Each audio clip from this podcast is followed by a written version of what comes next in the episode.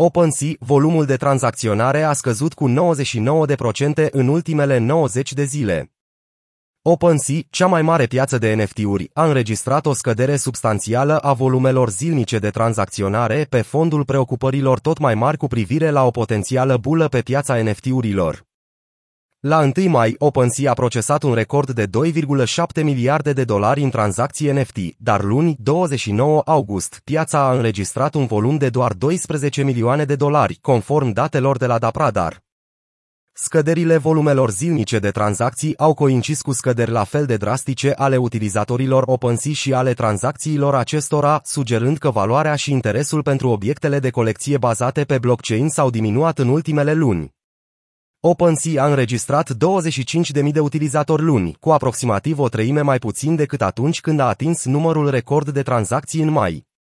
Scăderea bruscă a volumului de tranzacționare de pe piața NFT a coincis, de asemenea, cu o scădere a prețurilor criptomonedelor. Bitcoin, cea mai populară criptomonedă, a scăzut cu aproape 57% de la începutul anului la 20.276 de dolari. Ethereum, a doua cea mai populară criptomonedă după capitalizarea de piață, a scăzut cu aproximativ 59% la 1528 de dolari în aceeași perioadă. Prețul minim al celei mai populare colecții NFT, Bored Ape Yacht Club, a scăzut cu 53% până la 72,4 Ether, aproximativ 110.000 de dolari, de la un maxim de 153,7 Ether în 30 aprilie, potrivit CoinGecko. O altă colecție populară NFT, CryptoPunks, a scăzut cu 19% față de vârful din iulie. Prețurile NFT-urilor sunt cotate în moneda nativă a blockchain-ului pe care sunt lansate.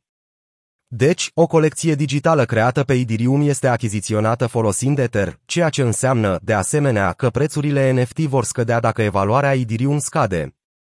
Scăderea prețului Ethereum pare să fie unul dintre principalii factori din spatele statisticilor slabe. În special, prețul unui Ethereum a scăzut de la 4950 de dolari în noiembrie 2021 la sub 1500 de dolari în august 2022. Nu se poate nega faptul că NFT-urile au avut de suferit în ultimele luni.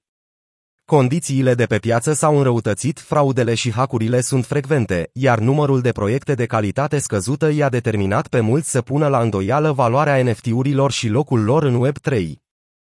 Scăderea pieței elimină treptat unele proiecte NFT de calitate inferioară. Proiectele vor fi forțate să-și respecte promisiunile, să ajusteze strategiile pentru a rămâne competitive și pentru a răspunde mai bine nevoilor beneficiarilor lor.